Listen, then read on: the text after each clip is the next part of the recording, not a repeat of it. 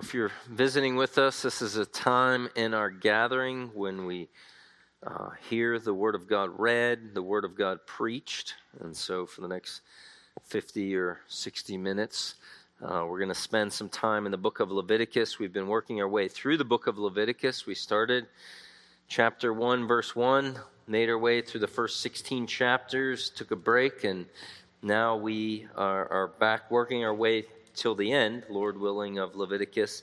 And so we're in Leviticus 23. Pastor Dale already read it. I'm going to read it again. Leviticus chapter 23, page 300 or 171 uh, in the church Bibles. Uh, verse 26 says, And Yahweh spoke to Moses, saying, On exactly the tenth day of the seventh month is the day of atonement. It shall be a holy convocation for you, and you shall humble your souls and bring an offering by fire near to Yahweh. And you shall not do any work at this same time on this same day, for it is a day of atonement to make atonement on your behalf before Yahweh your God. If there is any person who will not humble himself on this day, he shall be cut off from his people. As for any person who does not who does any work on the same day, that person I will cause to perish from among his people. Verse 31 You shall do no work at all. It is to be a perpetual statute throughout all your generations, in all your places of habitation. It is to be a Sabbath of complete rest to you, and you shall humble your souls on the ninth of the month at evening, from evening until evening you shall keep your Sabbath. This is God's ancient holy word. Let's ask Him for help. Open our eyes that we may see wondrous things in your Torah. For we are sojourners, exiles. Lord, we need your help in the midst of a world of distractions, of beeps and buzzes from smartphones, smartwatches, tablets. Lord, I pray that you would enable us to, as Mary took the posture of sitting at your feet, help us to hear from your word and to respond with proper repentance and faith. Lord, help us in Jesus' name. Amen. Imagine with me for a moment going to a holiday like Christmas or Easter over grandma's house or another relative's house. The anticipation is in the air. Your mouth may even be watering over the thoughts of many wonderful, delicious delicacies that you will feast upon. And you arrive there and are told there's actually no food. It is not a feast day, but it is a fast day. It is a day that we are going to sit and contemplate our own sinfulness and our need for atonement. Now, if you're anything like myself, you may think, well, that sounds very disappointing.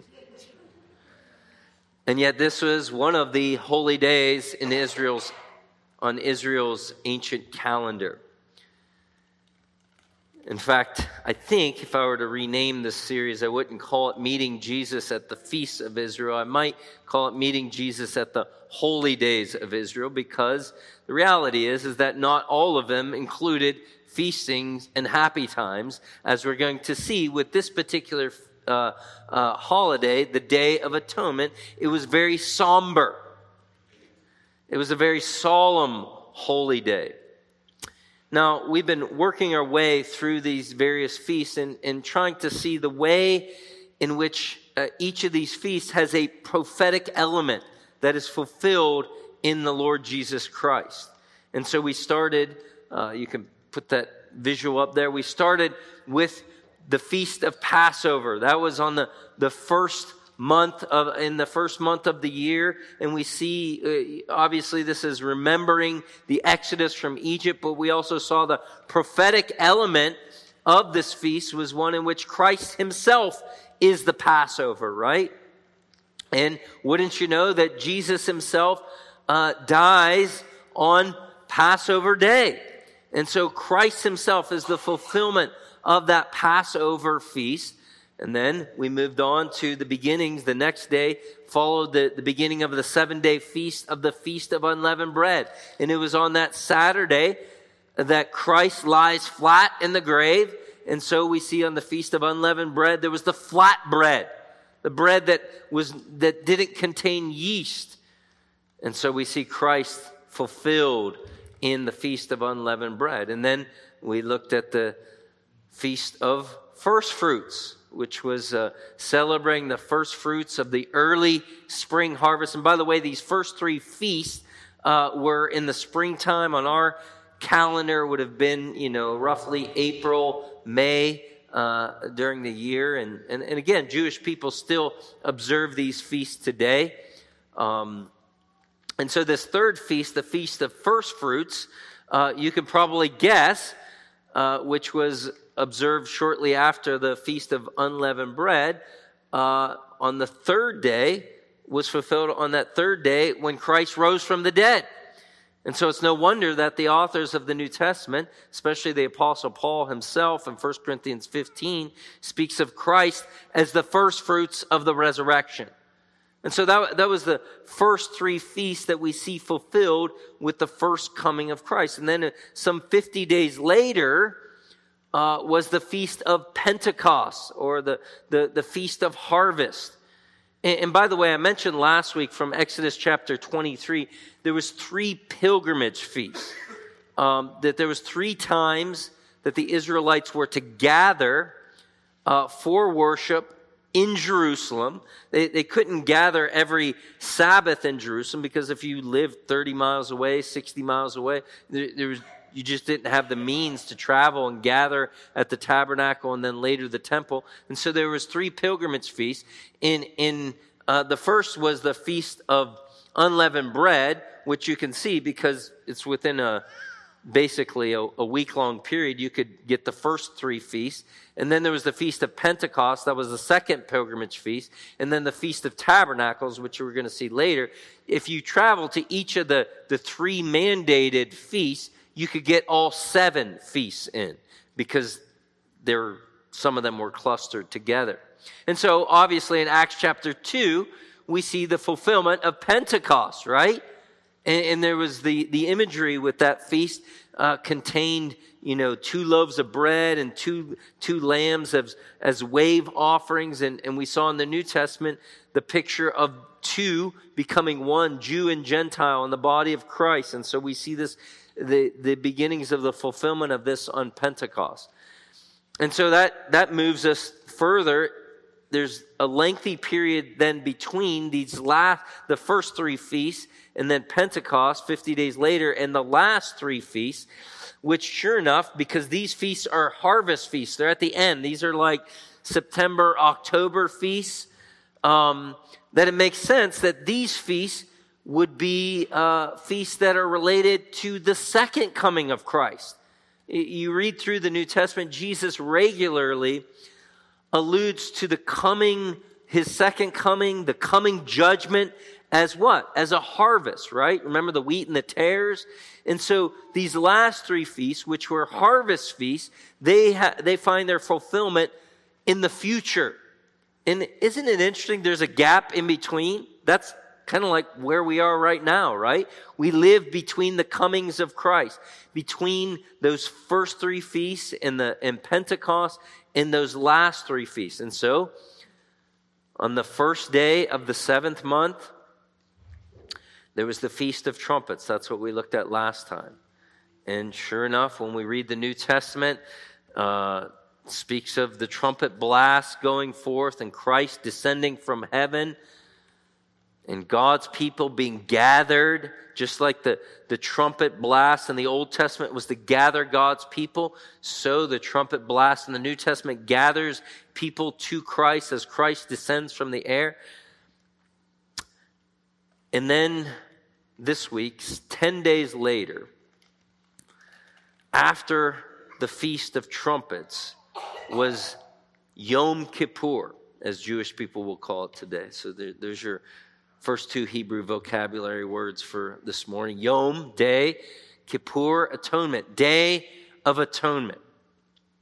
Now, if you were with us when we began this series in the book of Leviticus, you might remember a teaching on the Day of Atonement. And I was tempted even to skip teaching on this holiday uh, because we covered it when we were in chapter 16, which is the most lengthy section in all the Bible on the Day of Atonement. And you remember it included, as we'll cover this morning, the, the casting of the lots and the scapegoat. One goat is offered unto Yahweh, another goat is sent out into the desert. And obviously has such rich pictures and ritual that is fulfilled in, in which coming of Christ, the first or the second? The first coming, right? His death, him being the sacrifice, him being the priest.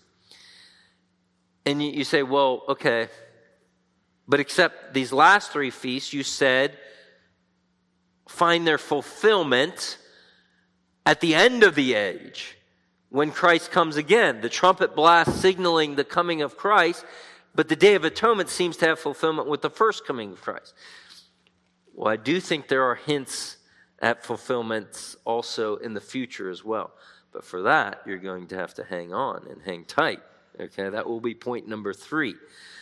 So let's let's let's think through this feast. Let's let's look at the passage in Leviticus 23 verses 26 and following, and then we'll spend some time in Leviticus 16 to go back to refresh our memory about the importance of this feast and its fulfillment in the first coming, and then we'll, we'll close by seeing its fulfillment uh, in the second coming.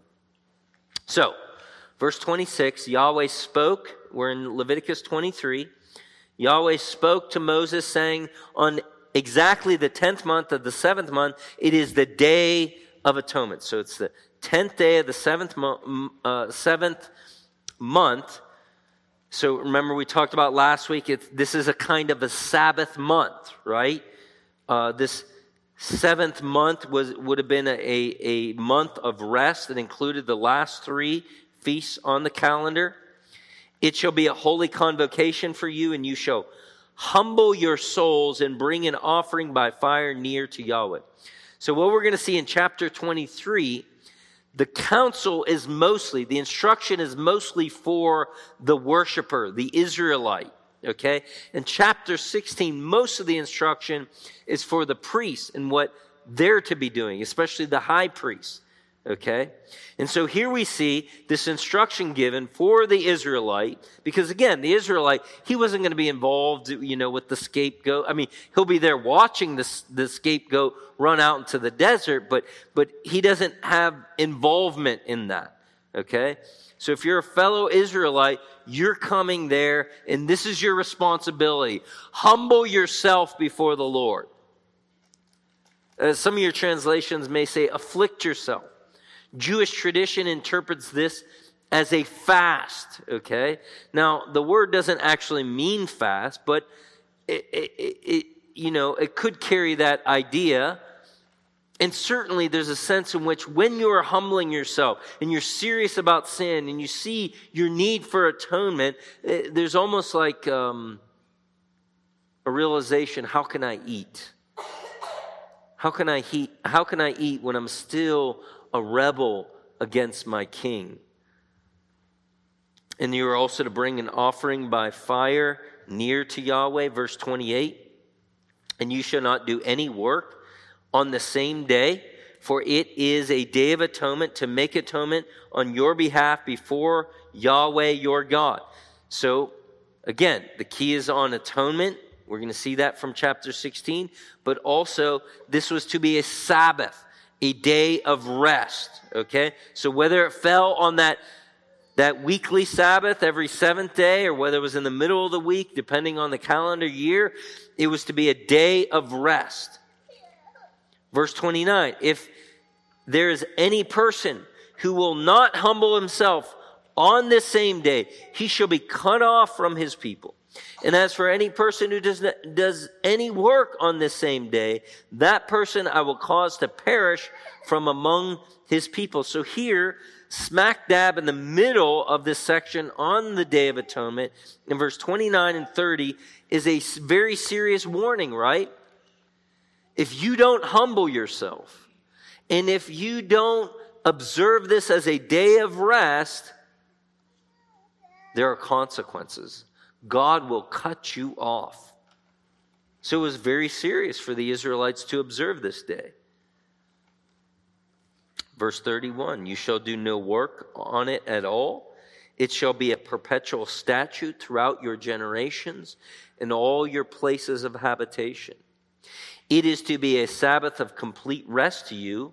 And again, here the third time, the third time in the short section before between verse 26 and 32, here's this statement again, and you shall humble your souls on the ninth of the month at evening from the evening until evening, you shall keep your Sabbath. Because again, the Jewish day would start the, the evening and then it would go to the following evening. And so there was to be a full day of self abasement, self humbling in light of the reality of God's atonement. It was also to be a day of rest where there was to be a cease from any work, complete rest. And it is interesting, these two responses of rest and self humbling. In the New Testament, when you read Hebrews chapter 3 and 4, it talks about Sabbath being fulfilled in our rest in Christ, where we cease from trying to merit any favor before God and we trust in Him alone for our salvation and the self humbling being a kind of repentance, abasing yourself. And so it's very interesting in light of this ancient atonement, the proper responses was faith and repentance, trust, ceasing from works righteousness, trusting in the promise of God and self abasement, self humbling repentance. And if you don't, with that ancient feast, you would be cut off. God's judgment would be upon you. And it's the same for the new covenant. If you don't respond properly to the atonement that is fulfilled in Christ, you are cut off. God's judgment hangs over you. And so, for the rest of our time this morning, I want us to think about three reasons to respond to the atonement by taking sin seriously through repentance and faith. First, because the better priest. Turn back to Leviticus 16. As I mentioned before, Leviticus 16, Day of Atonement. This is the, the, the, longest section we have on any of the feasts in the book of Leviticus. It's the only holiday that gets its own chapter, okay? Moses decided to give it its own chapter. It's in the middle of Leviticus, it's a centerpiece of Leviticus. It is also, dare I say, the centerpiece of the entire first five books of the Bible because Leviticus itself is in the center of those first five books. It's, it's, so it is, if you miss this, you miss the first five books of the Bible, okay? And this, by the way, this is somewhat of an aside, but this is one of the reasons why any observance of the Day of Atonement today in Judaism is a shell. It's a shell. Why? Because it misses the entire heart of the Day of Atonement, namely the atonement that's provided. Okay? And, and it, it's very interesting uh, when you study rabbinical tradition, not that I've studied, but you know, I can read. Um, read what people say about rabbinical tradition. Uh, the rabbis, especially after 70 AD, there was one rabbi in particular, because there was the acknowledgement after the destruction of the temple in 70 AD, there was no longer any temple. There was no longer any priesthood. All the genealogical records had been destroyed. You couldn't even provide proof as to whether you were uh, a descendant of Aaron or not. There was a rabbi who said basically, okay, well, as long as you repent, repentance is equal to atonement.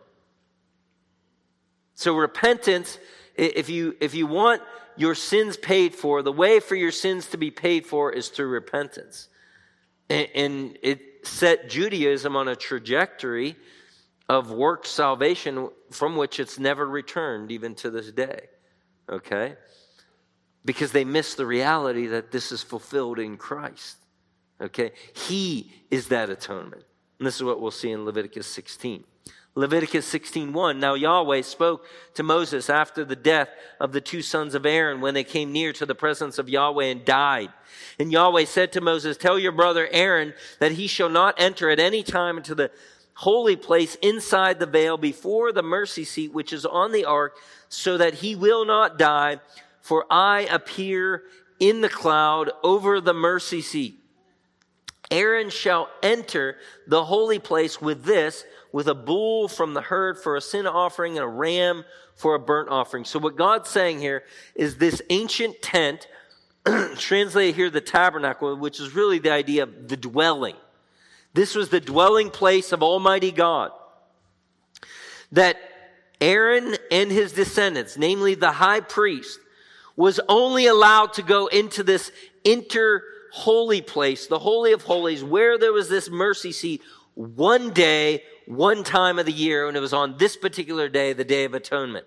On the seventh month, on the tenth day of that month, only that time was anyone to approach Yahweh in this tabernacle. So much that, and there's this warning that kind of hangs over it, right? Remember Nadab and Abihu. They offered strange fire, Leviticus chapter 10, and God brought fire down from heaven and killed them on the spot. So it was kind of a job that OSHA would be concerned about, okay? It was many job hazards here, okay? Many things you could do wrong.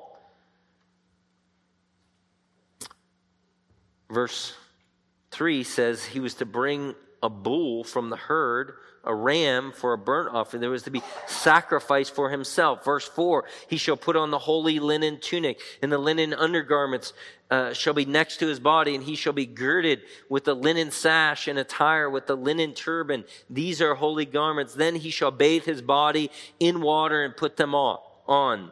So the, the, the, garb of the priest or the uniform of the priest was to be one of linen garments, all whites. Now, this is significant when, when you read Exodus chapter 28 and 29, also uh, Leviticus chapter 8 and 9. The normal wardrobe, the normal uniform of the priest was purples and golds. It was all royal colors, even a, a golden turban. But now for the Day of Atonement, it's all whites. Uh, there was a, and I think that the imagery there is there's, there's to be the realization he's coming in humility as a representative sinner on behalf of sinners. That the, this high priest was not to go in there strutting his stuff like he's something. But with all whites realizing He's just a fellow sinner in need of sacrifice for himself. And so, when we read the New Testament, the New Testament sees this as fulfilled in Christ. While Christ himself is not a descendant of Aaron from the tribe of Levi, the author of Hebrews labors to point out because Jesus was of what tribe? He's of the tribe of Judah, which was essential to what office? Him being the king, right? Remember way back in Genesis 48, the scepter shall not depart from Judah. He used to be a descendant of David, all that. But Jesus is not a descendant of Levi. He's not from Aaron's tribe. But the author of Hebrews argues he's from the, the, he's a high priest in the order of what? Melchizedek. He quotes from Psalm 110. We don't have time to go into all that. Maybe, maybe we'll do a series on Leviticus or on the, the book of Hebrews sometime in the future. But for our purposes, notice Hebrews chapter 9, verse 24 and 25. For Christ did not enter the holy places made with hands, mere copies of the true ones, but into heaven itself and now appears in the presence of God for us. Nor was it that he would offer himself often as the high priest enters the holy places year by year with the blood that is not his own. What the author of Hebrews is saying here is that once a year, the high priest in the Old Testament, as we're reading here, on the 10th day of the seventh month, he would enter into that holy place and he would make sacrifices on behalf of himself. And he would come back the next year and do the same thing. And then the next year, the same thing. And then he would come back the next year and do the same thing. And this was to happen year after year. But the author of Hebrews says, But this priest, he entered not the earthly sanctuary, not the earthly dwelling place of God, but heaven. And he doesn't come year after year. He doesn't come in the sacrifice of the mass as the Roman as Roman Catholicism teaches week after week, day after day.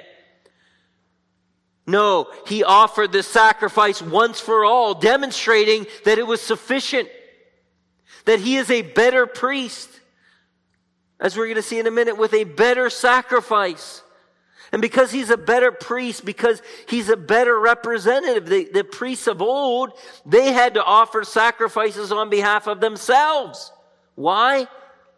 Because they were fellow sinners. In fact, one of the fellows mentioned in Leviticus 16 here, Aaron. He was a real piece of work, wasn't he? Right? Remember uh, Exodus 32? Moses has been delayed on the mountain. He's with, been with God a while, and the people have this brilliant idea. I think we should make a golden calf. Despite the reality God had just said in Exodus 20 to make no graven images in likeness of heaven above, on the earth beneath, or is in the water under the earth, you should not bow down before them. For I, the Lord your God, am a jealous God. And Aaron says, Great idea. And then when he's confronted by this reality by Moses, he does something very Adamic, very Adam like. You know the people. He doesn't take responsibility for him being a bad representative, a bad leader. He just throws it on the people. Nadab and Abihu mentioned Aaron's sons doing something in rebellion against the Lord that he told them not to do, that he didn't tell them to do, and they did it. And God strikes them dead. And so each of these priests, whatever priest was serving as high priest that year, as he went into that, before he went into that inner part of the tabernacle, had to offer sacrifices on behalf of himself. Why? Because he was a fellow sinner. But Jesus, he didn't have to offer sacrifices on behalf of himself. Why? Because he was no sinner. He was a perfect representative. He still is a perfect representative. He obeyed God's commands perfectly. In the language of the Apostle Paul in Philippians chapter 2, who, although being in the very form of God, did not regard equality with God something to be grasped, but he emptied himself. He took upon the role of a servant and he became obedient. Obedient even to the point of death upon a cross. He was the perfect obedient high priest. You say, that sounds nice, Matt, but what's that got to do with me? Well, you need perfect representation before God. You need one to stand as your representative, not like Adam, not like Aaron, not like Nadab and Abihu, not one who needs a sacrifice on behalf of himself, but you need one who's a perfect representative, who had a perfect life of obedience and can represent you before a holy, perfect God whose standards of righteousness are unflexible. one who does not just merely wink at sins, but has a perfect standard of righteousness that must be perfectly fulfilled, perfectly obeyed, and that is only found in the Lord Jesus himself. Imagine with me a vagrant sitting outside of a convenience store. I was just in Southern California a couple weeks ago. It's not hard for me to imagine that. I, we were even in Malibu. We went to the beach in Malibu, and there was a vagrant there. Imagine this vagrant who's panhandling, hustling money off of people, begging. And the owner of this convenience store has an ongoing unfriendly relationship with this vagrant. And he's regularly having to tell this vagrant, get off my property, get out of here, stop bothering my consumers. And imagine this vagrant, he's kind of hanging out around the perimeter of the parking lot of this convenience store. And then all of a sudden, a guy pulls up in a half million dollar Tesla. Bright, shining, brand new car. Gets out of the car, is wearing several thousand dollar three piece suit, Rolex watch. And that panhandler sees him, starts kind of walking a little bit closer to him. And the wealthy man says, Come here. And he tells him, I'm going to buy you whatever you need in this convenience store. Whatever you're hungry for, whatever needs you have, come in. And so they go in the convenience store, and you can just imagine the look on the owner of the convenience store's face. He's in awe of the wealthy man, but then he sees close behind him the vagrant. Get out of here! Get off my property! And then that wealthy man says, He's with me. Whatever, whatever he wants, put on my tab. You see, that's representation. Without that, the vagrant's not getting in the convenience store. But with it, okay, he's a welcome guest. In a similar way, you cannot prance into heaven representing yourself. You're filthy. Your debt is great. You're not wanted. But with Christ as your representative, when you're united Him by faith, when you're connected to Him, you have a perfect representative. And you're welcome. Welcome in to heaven. Friend, do you have Jesus as your representative? Have you laid hold of him by faith? Have you ceased from works righteousness and exercised Sabbath in the sense of resting in him and him alone for your eternal salvation? Or are you still on the treadmill of good works, trying to gain acceptance before God, thinking that God will just wink at the bad things you've done? Or maybe, maybe my good things will outweigh my bad things. No, my friend, you smell like a vagrant before God and you need perfect representation to be accepted before Him. This should help us as believers to see the seriousness of our sin, that we need a perfect priest, a better priest. Charles Haddon Spurgeon says most of our sins are conglomerates a, a, conglomerate of sins. A sin may be compared to a honeycomb. There are as many sins within one sin as there are cells within the piece of a honeycomb. Sin is swarming, hiving, teeming thing. You can never estimate its full vileness nor perceive all its evil bearings. All sorts of sins may hide away even in one sin. It's true just one sin i mean you can you can see all kinds of violations of god's standard in any one sin The Israelites in ancient Israel were to abase themselves before God on this day of atonement, realizing their own sin. As new covenant Christians, you should abase yourself before God. Mm. Grieve over your own filth before God. Thomas Watson, in his book, The Godly Man's Picture, he asks the question why is a godly man a weeper? Is not sin pardon, which is the ground of joy? Has not has he not had a transforming work upon his heart? Why then does he weep?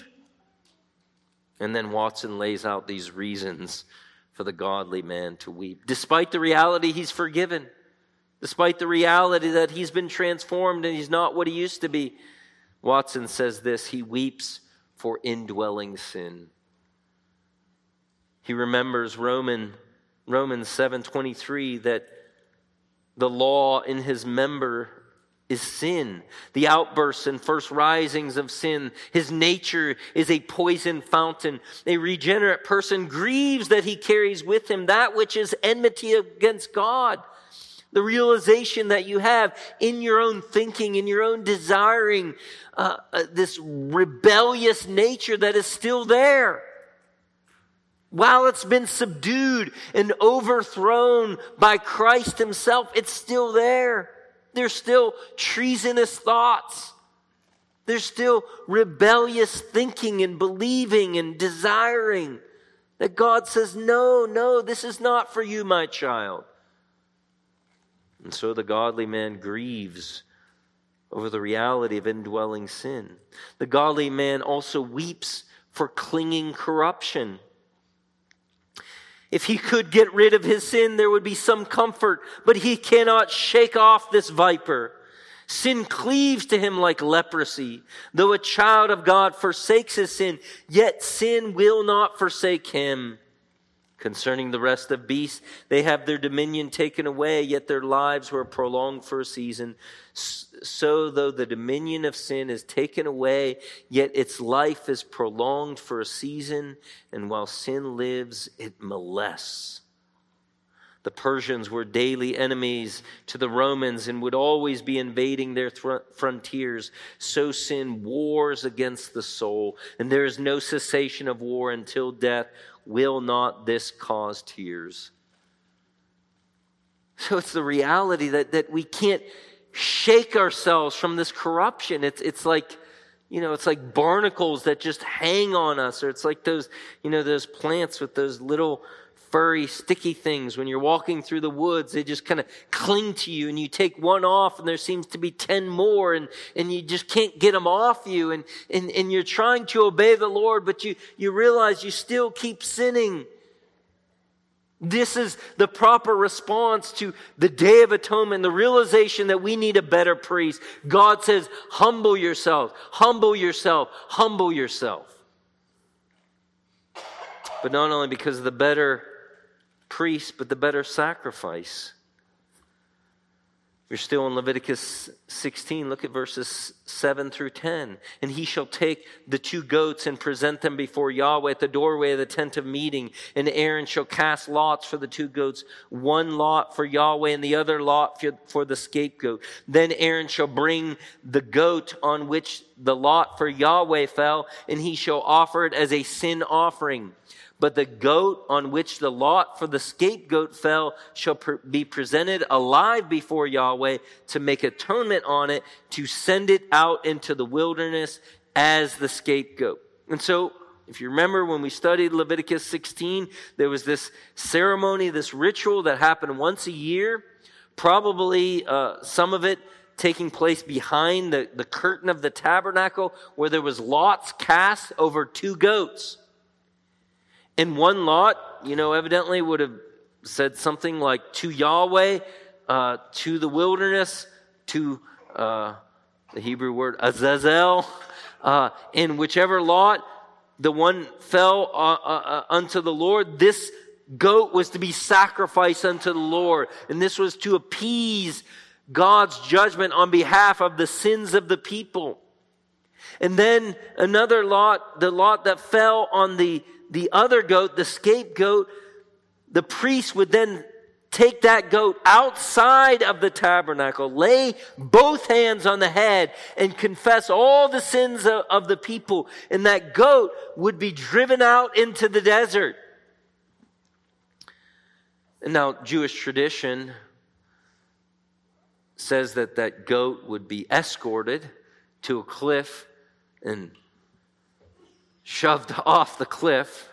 Uh, perhaps that's because, you know, maybe a couple days later, you might, you know, see that goat around there. Hey, that, this is supposed to be our sins on that goat cast into the desert. And he's here trying to get our sandwiches at this picnic here. Scram, goat.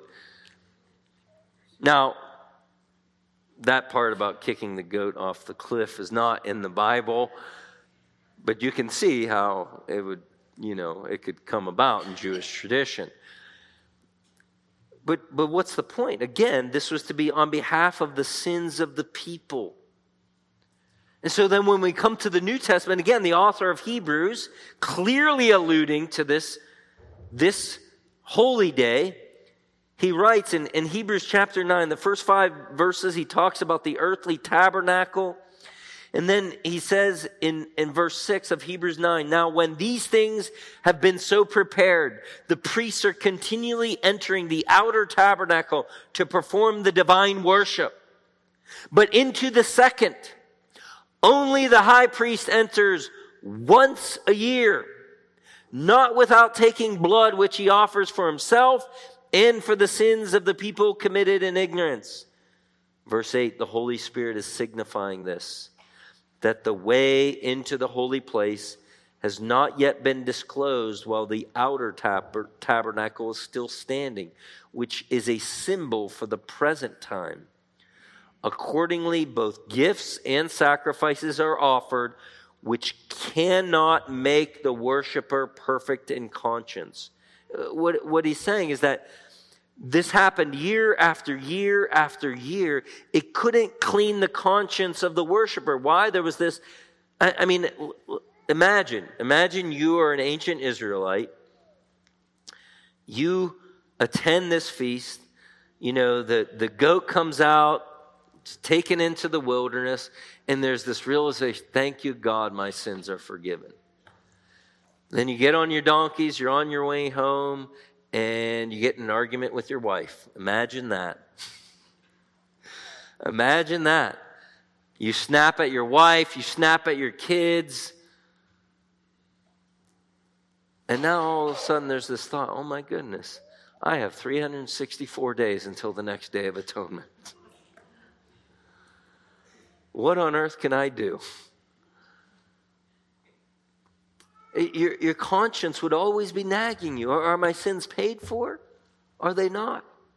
And, and, and, the author of Hebrews labors the point that, that the blood of bulls and goats does not take away sin, that, that these were pictures, shadows that were fulfilled in Christ.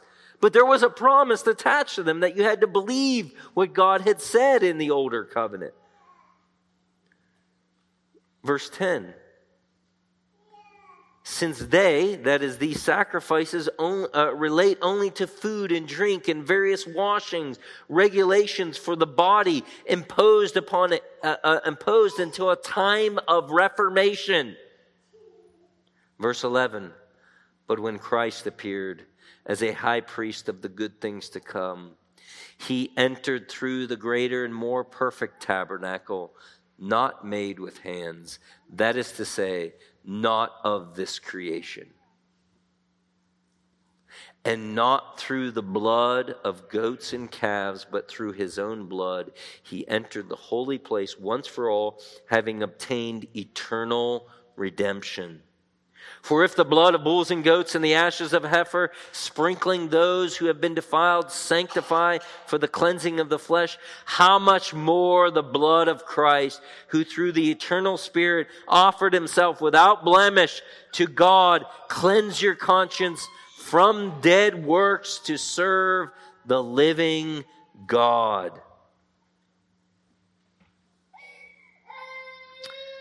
Friend, Jesus in his first coming fulfills this picture that we see in the Old Testament. in a marvelous way. The regular year after year coming into that most holy place by the high priest was but a picture Christ is the better priest, but he also offers a better fa- sacrifice. And the imagery even breaks down because those high priests in the Old Testament, they would offer that goat unto the Lord, but they themselves never climbed onto that mercy seat and slit their own throats. But this priest, he himself becomes the sacrifice as he offers his hands to those Roman soldiers, as he suspended between heaven and earth, dying a public humiliating death as a sacrifice on behalf of sinners. He himself becomes that sacrifice and he enters into a tabernacle not made with hands. He offers that sacrifice before Yahweh God in heaven and it is accepted as an adequate sacrifice to pay for all of your sin so that you can have full forgiveness in Christ.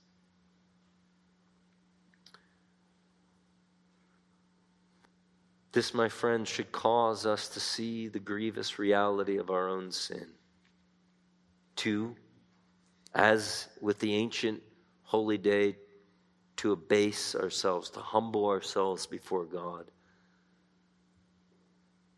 There's no more humbling thing in the world to realize that in order for you to be forgiven and accepted before God, God had to send his own son as a perfect high priest to be a perfect sacrifice on your behalf. You need a better sacrifice. Christ provides this, my friend.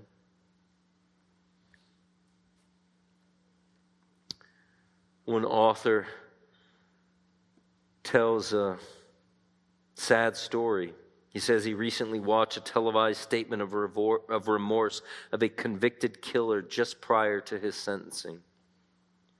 With what seemed to be genuine pathos, the young man tearfully apologized to the court, to the parents of the boy that he had murdered, whose life had been brutally ended. And he apologized to his own family for the shame and embarrassment that he had brought them through. And then he says, But perhaps the most pathetic moment came a few minutes later when the judge pronounced a sentence of 25 years to life in prison.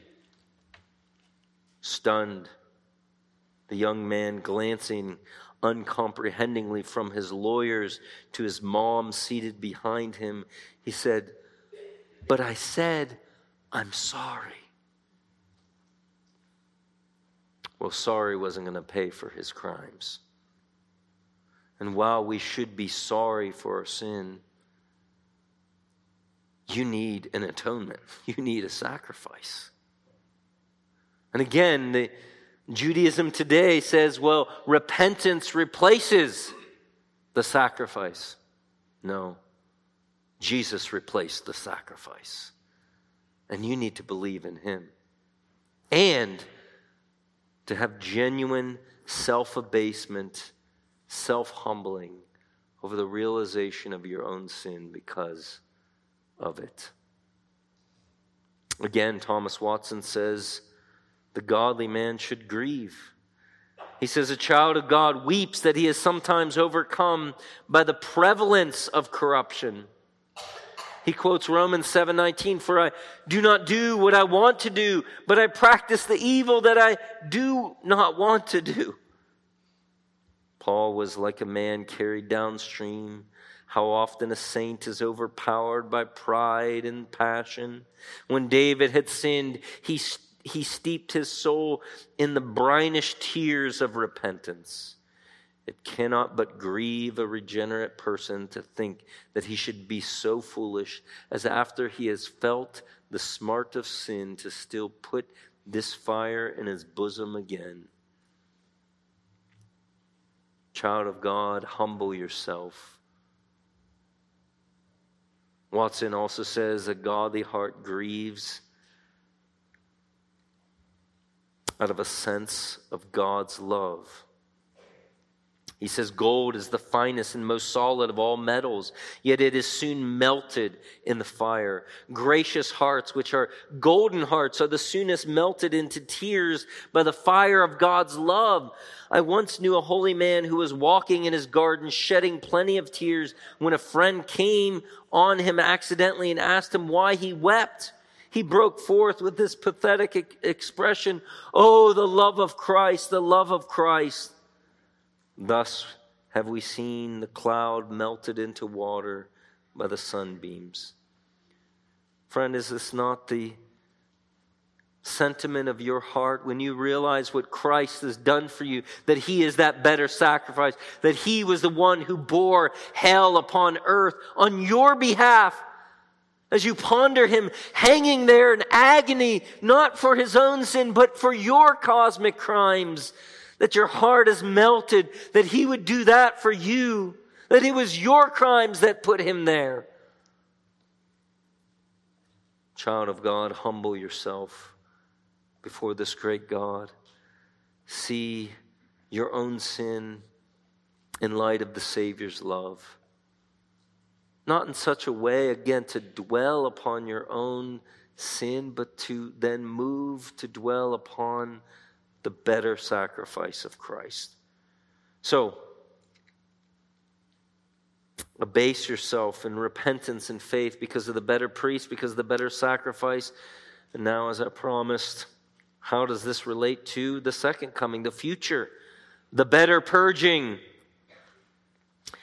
Well, when you read Leviticus 16, you realize that atonement is being made not merely on behalf of the sins of the people almost in a strange kind of way. It's also made on behalf of the altar and on behalf of the tabernacle itself. Listen to 16, 18 to 21.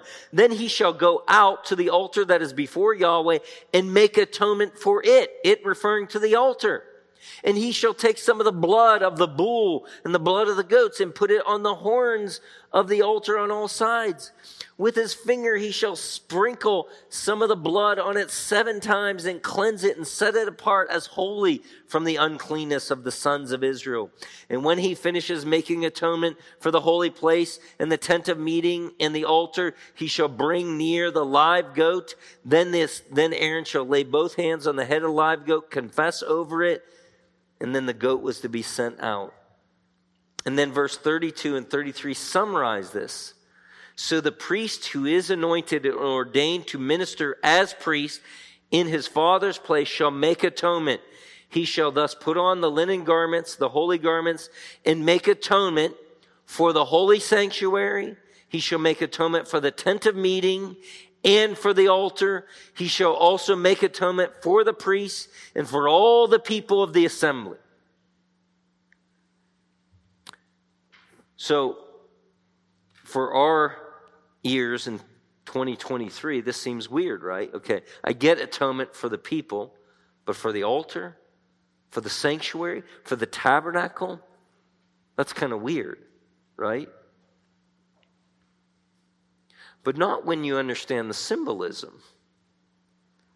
Not when you understand the reality of, again, all those clean, unclean laws, which were laws related to, you know, coming into contact with bodily fluids and unclean animals. You, you couldn't come into the holy place, the tabernacle, with that uncleanness. But no doubt sometimes it happened. And so there had to be a purging, a kind of blood purging with this particular sacrifice, the sin offering, with the splattering of blood to purge the place, not only to purge the people, but to purge the place. We see it in a similar way in chapter 18. Remember when God gives all those laws against all manner of sexual perversion. And he says in 1825, so the land has become defiled. And I have brought its punishment upon it, and the land has vomited out its inhabitants. But as for you, you keep my statutes, my judgments, and you shall not do any of these abominations, neither native nor sojourner living among you. In other words, God says, okay, the people had defiled the land. So here we have the land could become defiled, the tabernacle could become defiled. What's going on here? Well, you have to remember the tabernacle was a symbol of the Garden of Eden.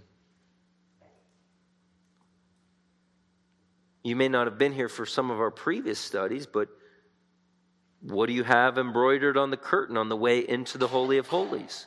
But cherubim. When were cherubim mentioned previously? Genesis chapter 3, when they're cherubim with flaming swords guarding the way back into Eden. Even the directionality here of the purging, everything was to go east, just as Adam and Eve were driven east of Eden. I wonder if this is east. This is east. Driven east of Eden, okay? It's also pictured with things, uh, the different imagery of the lampstand looks like a tree, similar to the tree of life.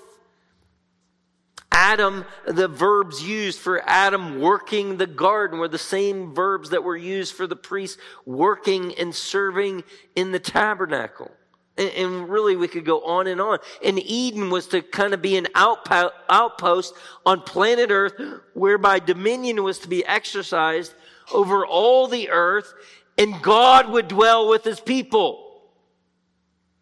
But that's not how it happened, is it? But that's how it will happen in the future.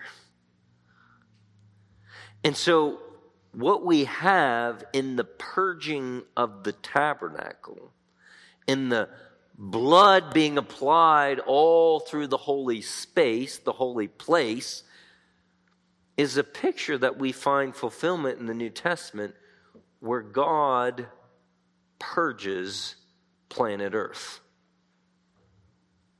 And so that the prayer that Jesus taught his people to pray is ultimately answered Our Father who art in heaven, hallowed be your name, your kingdom come, your will be done on earth as it is in heaven.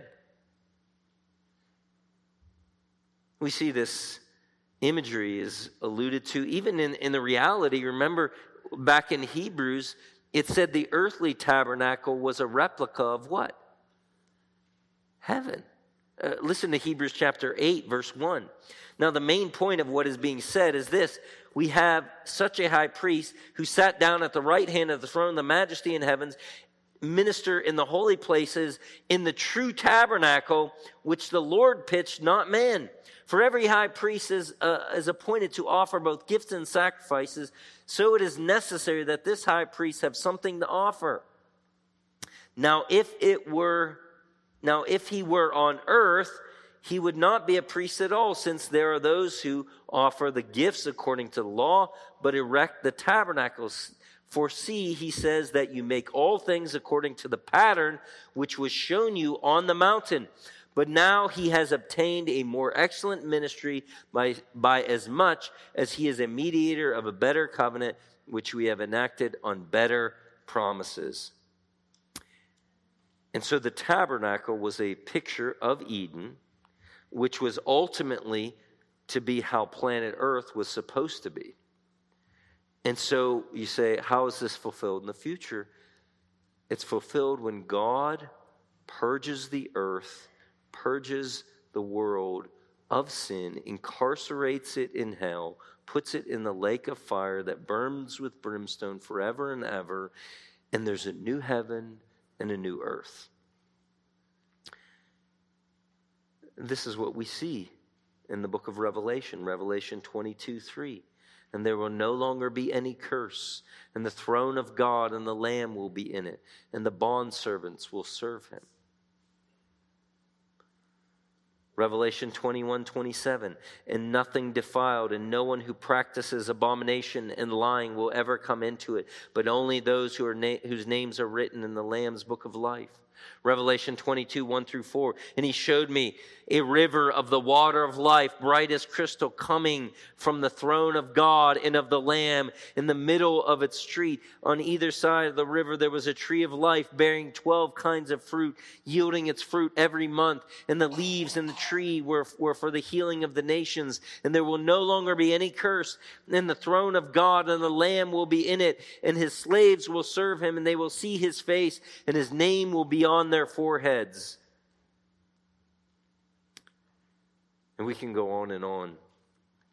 But the reality is, is that this is fulfilled in the future when God purges this world of sin and uncleanness, so that this is based upon the first coming of Christ, and the blood is ultimately applied throughout the world so that the creation which groans in eager expectation also is liberated. You say, well, what's the significance of that? Well, the significance of that is that one day God will dwell with us on earth. That's what he promises. And that's what's necessary. Just like it was for him to dwell with his people in the tabernacle of old, to dwell in the land with his people, sin had to be dealt with. And so he promises in Revelation 21, 3 and 4, and God himself will be with them as their God. He tabernacles with his people and he will wipe away every tear from their eyes, and death will be no more. Neither will there be mourning, nor crying, nor pain any more, for the former things have passed. And so, friend, this should cause us to again abase ourselves, realizing that we live, in a sense, between the different feasts. We live between the first coming of Christ and the second coming of Christ. And we realize that the sin that remains in our own hearts is not what it will be in the future, and it's also not what it ought to be.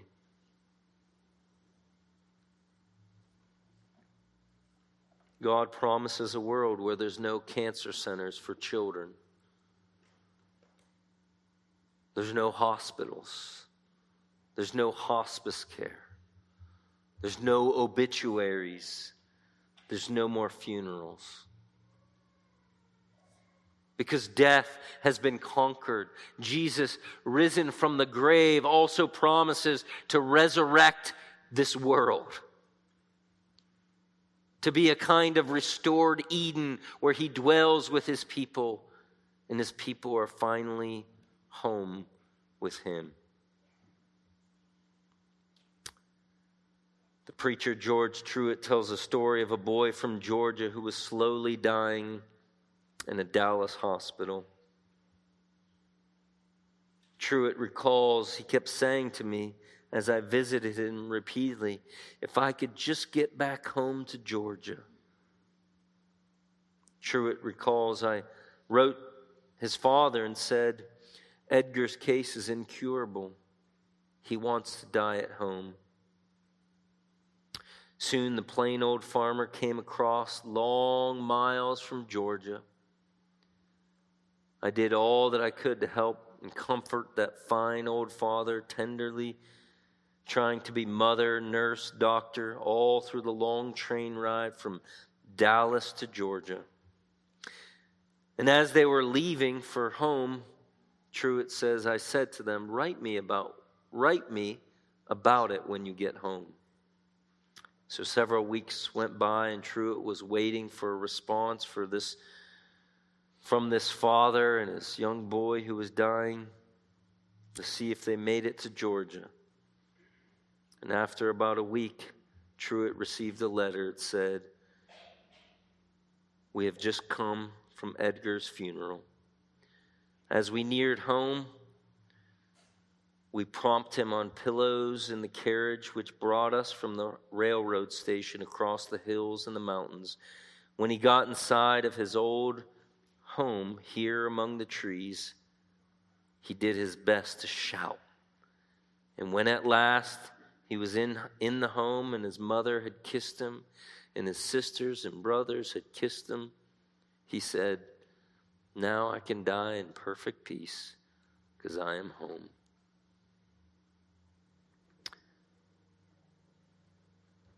The Day of Atonement promises us a home, a home where heaven and earth are purged of uncleanness and sin, a home where God dwells with his people. But it's only through the atonement. Let's pray. Lord God, we thank you. We thank you that in Christ we have a better priest, a better sacrifice, and a and a better purging than that ancient one long ago that gives us better promises.